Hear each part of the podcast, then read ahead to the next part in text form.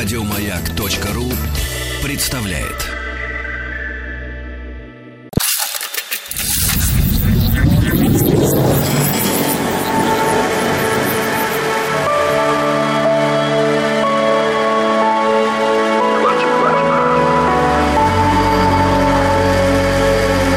Стаховский лайф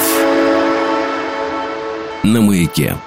Это «Объект-22», я Евгений Стаховский. Здесь 81-я серия цикла «Немножечко о жизни», в котором мы пребываем в таком уже цикле в цикле. И здесь одиннадцатая серия, своеобразный бонус, э, который, ну, вот я для себя обозначил как немножечко о жизни. И в этих бонусных сериях мы вспоминаем людей, которые умудрились родиться и умереть в одну дату, ну, в разные, разумеется, годы.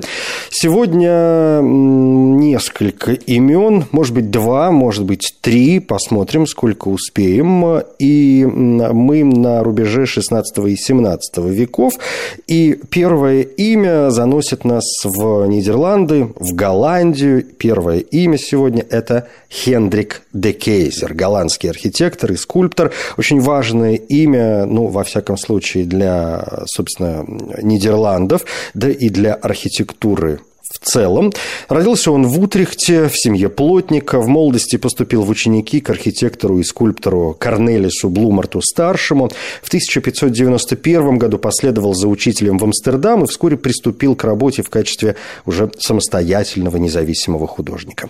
Когда его талант стал широко цениться, он был назначен городским каменщиком и скульптором. Фактически в его обязанности входили все задачи, которые связаны с работой городского архитектора. Если говорить о его знаменитых работах, то и сегодня их можно увидеть э, в Нидерландах, будете в тех местах, обратите внимание, ну, в Амстердаме, например, на Южную церковь с прекрасной башней или на Западную церковь на берегу канала Принсенграхт. Правда, строительство этого здания завершено было лишь э, через 10 лет после смерти архитектора. Ну, или обратите внимание на Северную церковь в квартале Йордан. Строительство тоже закончено после смерти архитектора. Им занимался его сын Питер де Кейзер. Или вот, например, ратуша в Делфте. К сожалению, не сохранилось здание Амстердамской товарной биржи, оно было разрушено в XIX веке. Стиль Хендрика де Кейзера – это поздний маньеризм или так называемый ренессанс Амстердама. Стиль амстердамского ренессанса XVII века во многом отличается от архитектуры итальянского ренессанса XVI века. Классические элементы, такие как пилястры, карнизы и фронтоны, широко использовались, но в основном как декоративные декоративные элементы. Декейзер никогда не следовал точно принципам классической архитектуры, изложенным в итальянских трактатах, и понятно, что его работа заложила основу для более поздней архитектуры э, голландского классического периода, связанного уже с именами Якоба ван Кампена и Питера Поста. Что до скульптуры, то он, например, спроектировал гробницу Вильгельма Молчаливого, принца Аранского, первого штатгальтера Голландии и Зеландии, лидера Нидерландов нидерландской буржуазной революции, которую мы знаем также как войну за независимость Нидерландов от испанского владычества. Работал он и за рубежом. Правительство Амстердама отправило его в Англию, где он работал с архитектором Иниго Джонсом. Э, бывшего первым английским архитектором, который отправился в Италию, чтобы разузнать все, что можно о классической архитектуре. Потом де Кейзер вернулся в Амстердам, и к нему присоединился один из помощников Иниго Джонса, Николас Стоун, который не только работал с де Кейзером в Амстердаме с 1607 по 1613 год, но даже стал его зятем. Умер де Кейзер 15 мая 1621 года, похоронен похоронен в построенной им Южной церкви. В 1918 году была основана ассоциация Хендрика де Кейзера, организация, занимающаяся сохранением архитектурно или исторически значимых домов в Нидерландах. После короткой истории о Хендрике де Кейзере сразу ко второму имени. И это Михаэль Преториус. Композитор, органист, теоретик немецкой музыки. Он был одним из э, самых универсальных композиторов своего времени. Его вклад в развитие музыкальных форм на основе протестантских гимнов довольно трудно переоценить, но давайте по порядку. Значит, родился он 15 февраля 1571 года. Он был младшим сыном среди шестерых детей э, старого лютеранского пастора, которого тоже звали Михаил, и чья фамилия была то ли Шульц, то ли Шульце, то ли Шультейс, и, соответственно, вот эту фамилию э, Михаил Приториус имел при э, рождении. Родился он в Кройцбурге, в современной Тюрингии. Кройцбург – это городок неподалеку от Эйзенаха, известного всему миру тем, что там родился, ну, несколько позже, разумеется, Иоганн Себастьян Бах. Сначала Приториус посещал латинскую школу в Торгау, затем продолжил обучение в Церпсте, куда отправился вместе с сестрой, где, видимо, начал учиться играть на органе. В 1585 году Приториус в возрасте 13 или 14 лет начал изучать теологию и философию в университете Франкфурта на Одере, где пасторами служили два его старших брата. А вот, например, Андреас вообще был придворным э, проповедником Курфюрста Бранденбурга и ректором университета. Как говорят некоторые источники, во Франкфурте же Приториус познакомился с кантором Бартоломеем Гезием и брал у него уроки музыки. После смерти обоих братьев руководство церкви предложило Михаилу должность органиста в университетской церкви Мариенкирхе. Тот согласился и зарабатывал этим на жизнь, пока не покинул Франкфурт по неизвестным причинам. Это произошло где-то около 1589-1590 года. А, покинул он город, не закончив учебу, и чем он занимался следующие пять лет до 1594 неизвестно, но, возможно, продолжил свое обучение в Хельмштетте. Как бы то ни было, мы знаем, что в 1594 году Михаил был нанят в качестве органиста герцогом Генрихом Юлиусом, епископом Гальбертштадтским и герцогом Брауншвейгским и Люнебургским. Герцог, вероятно, слышал о молодом талантливом органисте и убедил его заняться музыкальной профессией, бросить изучение богословия. Позже сам Приториус писал, «Я мог бы стать отличным э, доктором, но стал органистом. Тут интересно вот что. Помимо резиденции в Вольфенбюттеле у Генриха Юлиуса было свое епископство в Грёнингене. И это епископство э, было украшено прекрасным замком эпохи Возрождения. В дворцовой часовне органный мастер Дэвид Бек построил великолепный орган с 59 регистрами. И Приториус смог проследить конструкцию этого инструмента во всех деталях. В итоге когда работа была завершена, герцог устроил большую вечеринку, чтобы представить новый орган Грёнингена, третий по величине в Германии в то время, и пригласил 53 э, органиста со всей страны.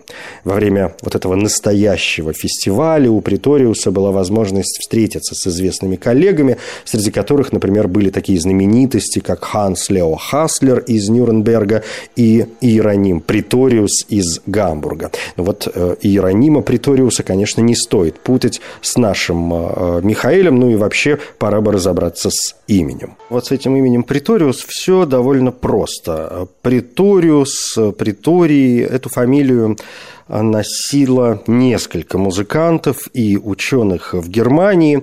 В XVI и XVII веках там стало модным преобразовывать э, фамилии людей, то есть людей, которые носили фамилии Шульце или Шультейс, или, например, Рихтер, преобразовывать на латинский манер и, собственно говоря, Приториус – это тот же самый э, Шульце, но только вот э, в латинской, общепринятой латинизированной форме, потому что и там, и там это означает своеобразную должность, такую мэрскую э, должность.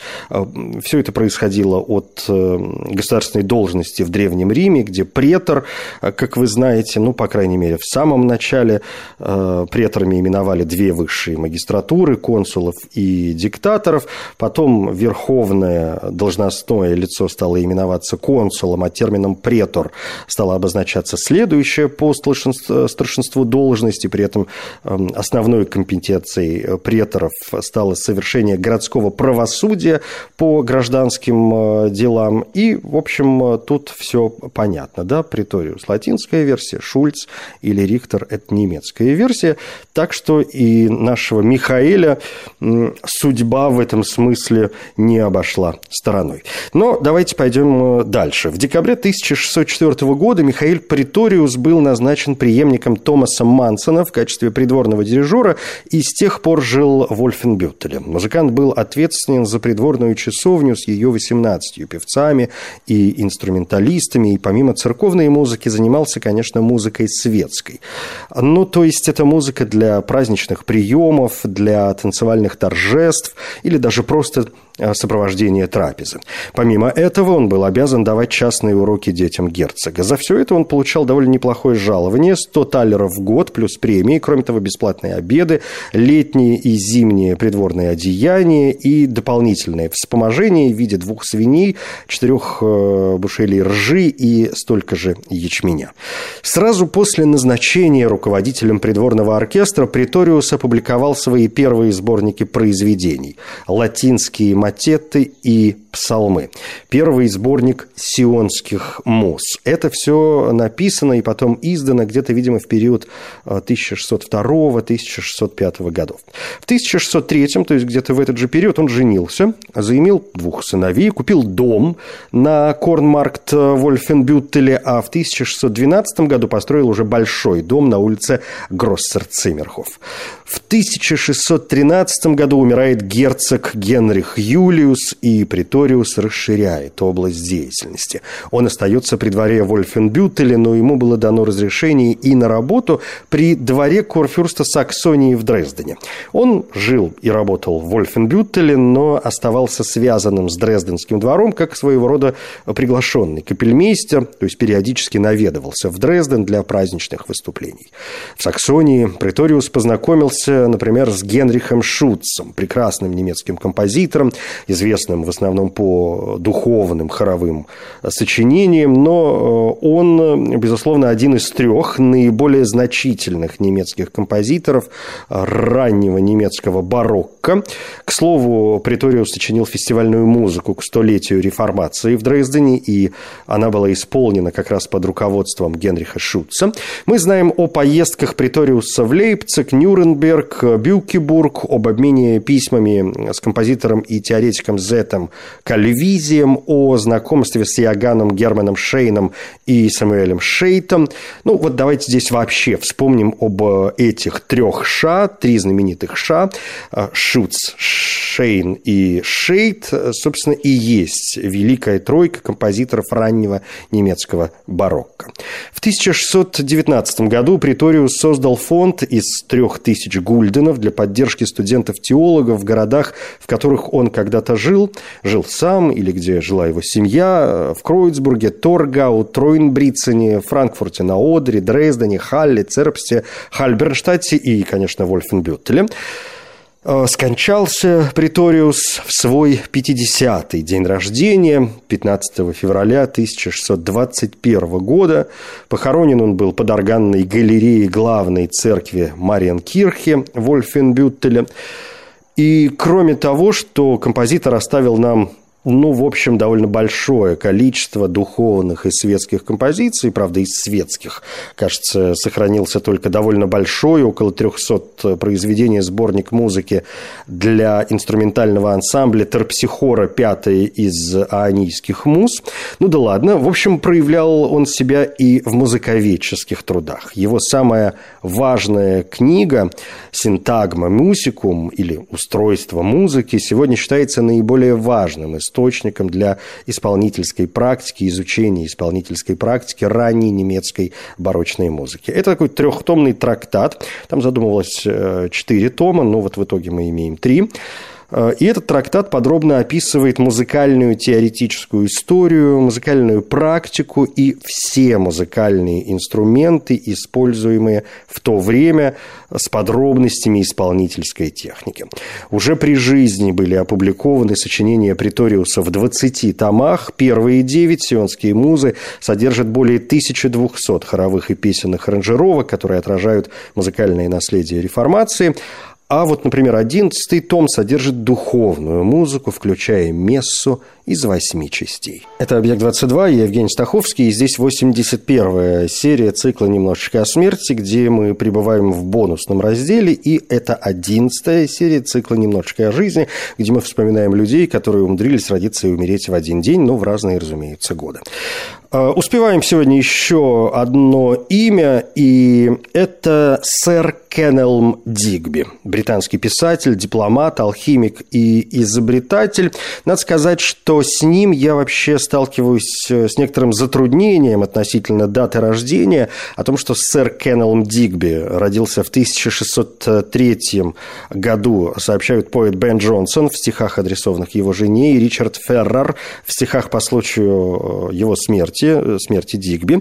И, согласно Феррару, день рождения сэра Дигби приходится на 11 июня, как раз совпадая с днем его смерти.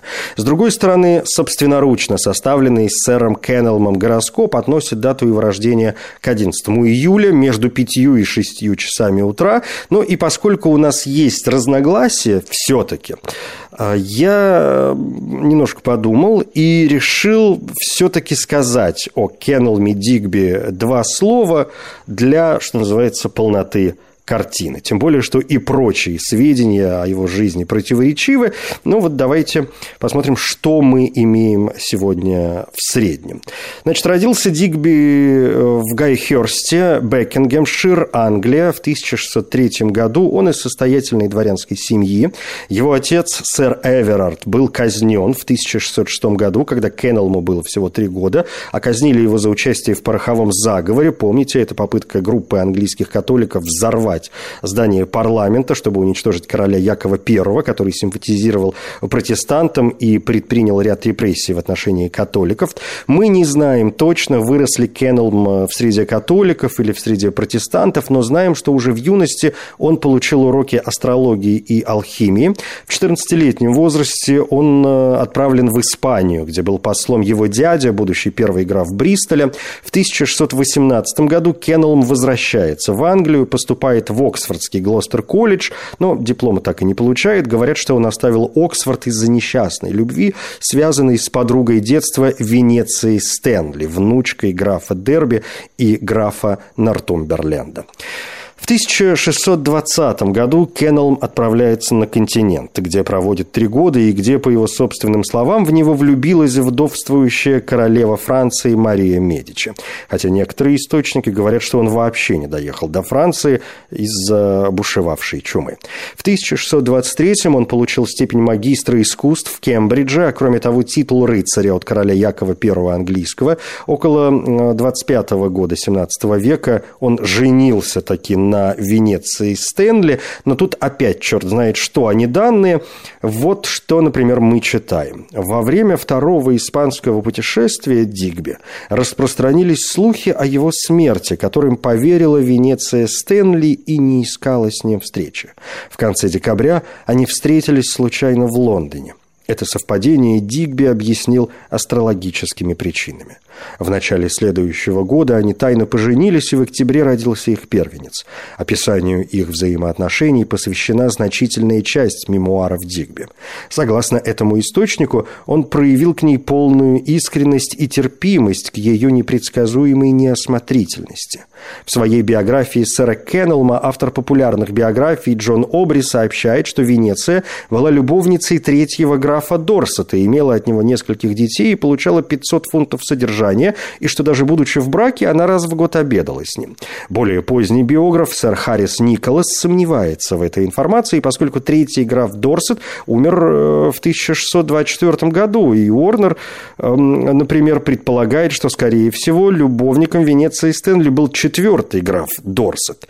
Но, как бы то ни было, Кеннелом Дигби вроде как был счастлив в семейной жизни, и это позволило ему безболезненно пережить отлучение от двора. Граф Бристоль враждовал с фаворитом короля, герцогом Бекингемом, еще со времен Мадрида. Более того, неприязнь Бекингема к Дигби была так велика, что двери в лондонском обществе были закрыты даже для его друзей. И вот в этот период началась дружба Дигби с поэтом Беном Джонсоном и историком лордом Кларендоном. Венеция стала и музой Бена Джонсона, которой он посвятил ряд своих поэм. Биография Кеннелма Дигби, как я уже заметил, полна противоречий, и каждый волен к ней обратиться, ежели ему будет угодно разобраться во всех этих хитросплетениях. Я, чтобы все-таки успеть о нем сказать, обращусь, пожалуй, все-таки к его достижениях. Умер он в возрасте 62 лет, видимо, 11 июня 1665 года. Смерть его наступила, вероятно, из-за болезни, вызванной камнями в почках. Согласно завещанию, его похоронили рядом с его женой в Ньюгейтской церкви Христа, и по указанию Дигби никаких надписей на, надгробии из черного мрамора сделано не было. Захоронение было уничтожено во время Великого пожара в следующем году. Поместья были проданы в уплату долгов, а ближайшим родственникам достались только памятные подарки. Библиотеку, оставшуюся в Париже, за 10 тысяч крон приобрел был кузен Джордж Дигби. Собрание библиотека Дигбиана было продано на аукционе 19 апреля 1680 года. Часть рукописи осталась во Франции и была обнаружена в Страсбурге только в 2010 году. В 1638 Дигби опубликовал работу по апологетике разговора о выборе религии. В этой работе он утверждает, что католическая церковь, обладающая одними только качествами универсальности, единства доктрины и не непрерывной апостольской преемственности является единственной истинной церковью. В 44 году XVII века он опубликовал два основных философских трактата «Природа тел» и «Бессмертие разумных душ». В своих философских построениях Дигби следовал Аристотелю и в согласии с ним провозглашал, что душа есть первопринцип живых тварей. Как и материя, душа подвержена движению, но помимо этого имеет волю и может сообщать движение другим вещам, из чего Дигби делал вывод о существовании свободы воли. Он был на связи с ведущими интеллектуалами того времени, высоко ими ценился, был одним из основателей Королевского общества и членом его Совета управляющих в 1662-63 годах. Его переписка с Ферма содержит единственное сохранившееся математическое доказательство Ферма. Дигби считается первым человеком, который отметил важность жизненного воздуха или кислорода для поддержания растений. Он также придумал, э, хоть и довольно грубую, но все же теорию фотосинтеза. При дворе Якова I он встретил Фрэнсиса Бэкона и был хорошо знаком с его индуктивным методом. Дигби написал и поваренную книгу, то есть он, э, точнее сказать, сказать, писал заметки, а книгу издал уже после его смерти его слуга. Сейчас этот труд считается э, отличным и чуть ли не главным источником рецептов э, того времени английской кухни. Там одних медовых напитков 104 штуки. Кроме того, Дигби сделал несколько ценных наблюдений в области биологии и, видимо, обогнал свое время. Вслед за Аристотелем он рассмотрел вопрос о происхождении животных, а именно формируются ли органы зародыша одновременно или в определенном порядке. Традиционно считалось, что животные зарождаются из избытка жидкости родителя, а дифференциация органов является следствием того, что эта жидкость собирается из разных частей организма.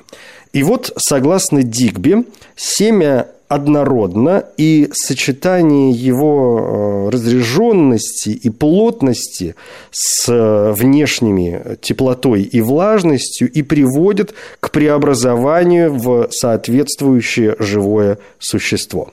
В проведенных затем экспериментах Дигби исследовал изменения в развивающихся яйцах. Он и установил, что сердце формируется первым как у живородящих, так и яйцекладущих, что, по мнению, например, известного биолога, биолога Джозефа Нидема вполне соответствует и нашим современным представлениям. Что до алхимии, надо сказать, что Дигби известен опытами по изготовлению рубинов и изумрудов, что в итоге, видимо, привело к созданию современной еще и винной бутылки, то, что мы и сегодня наблюдаем э, на полках магазинов или окей в наших домах. Это, в общем, его, судя по всему, заслуга.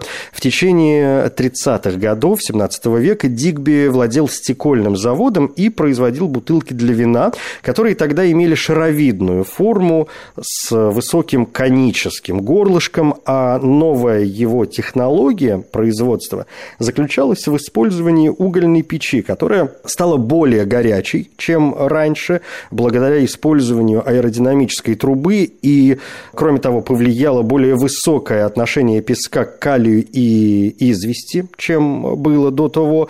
И техника Дигби производила уже удлиненные винные бутылки, которые были, во-первых, более прочными, а во-вторых, благодаря своему прозрачному зеленому или коричневому цвету защищали содержимое от света.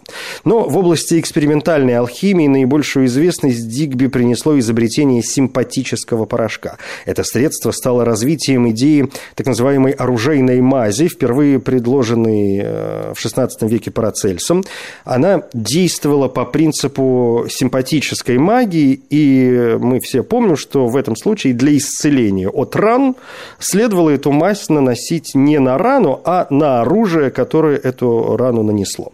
Порошок Дигби изготавливался из зеленого витриоля гидратированного сульфата железа. С помощью этого снадобья Дигби вылечил рану своего друга Джеймса Хоуэлла и сумел убедить скептиков в его действенности. Как следует из описания этого случая, сделанного Томасом Фуллером, принцип действия порошка был иной, чем у мази. Когда страдающий от раны Хоуэлл пришел к Дигби, тот начал свои приготовления с того, что наполнил миску водой и растворил в ней витриольный порошок. Затем Дигби снял повязку с раненой руки Хоуэлла, поместил в раствор и стал ожидать реакции пациента, который, в свою очередь, находясь на некотором удалении, не мог следить за процедурой. И, как отмечает Фуллер, это-то и являлось доказательством действенности лечения, потому что исключало роль воображения пациента. После того, как повязка полностью пропиталась, Хоуэлл почувствовал приятную свежесть в руке – После обеда Дигби вытащил повязку и повесил ее сушиться к огню. Однако немедленно явился слуга Хоуэлла и передал, что его хозяину стало хуже, и он чувствует, как э, его руку будто припекают углями. Дигби вернул повязку обратно, после чего боли прекратились. В романе Умберта Эко «Остров накануне» Дигби выведен под именем господина Д. Игби, изобретателя симпатического пороха. Множество рецептов на все случаи жизни содержалось э, и в посмертно изданной книге «Тайн», включая лекарства от водянки, сумасшествия, эпилепсии и даже, говорят, рака.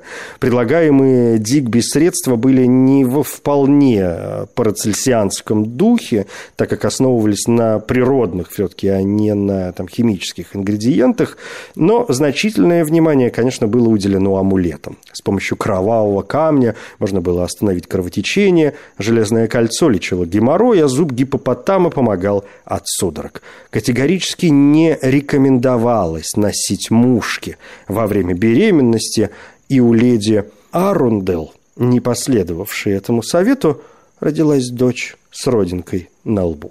Это «Объект-22». Я Евгений Стаховский. Спасибо. Еще больше подкастов на радиомаяк.ру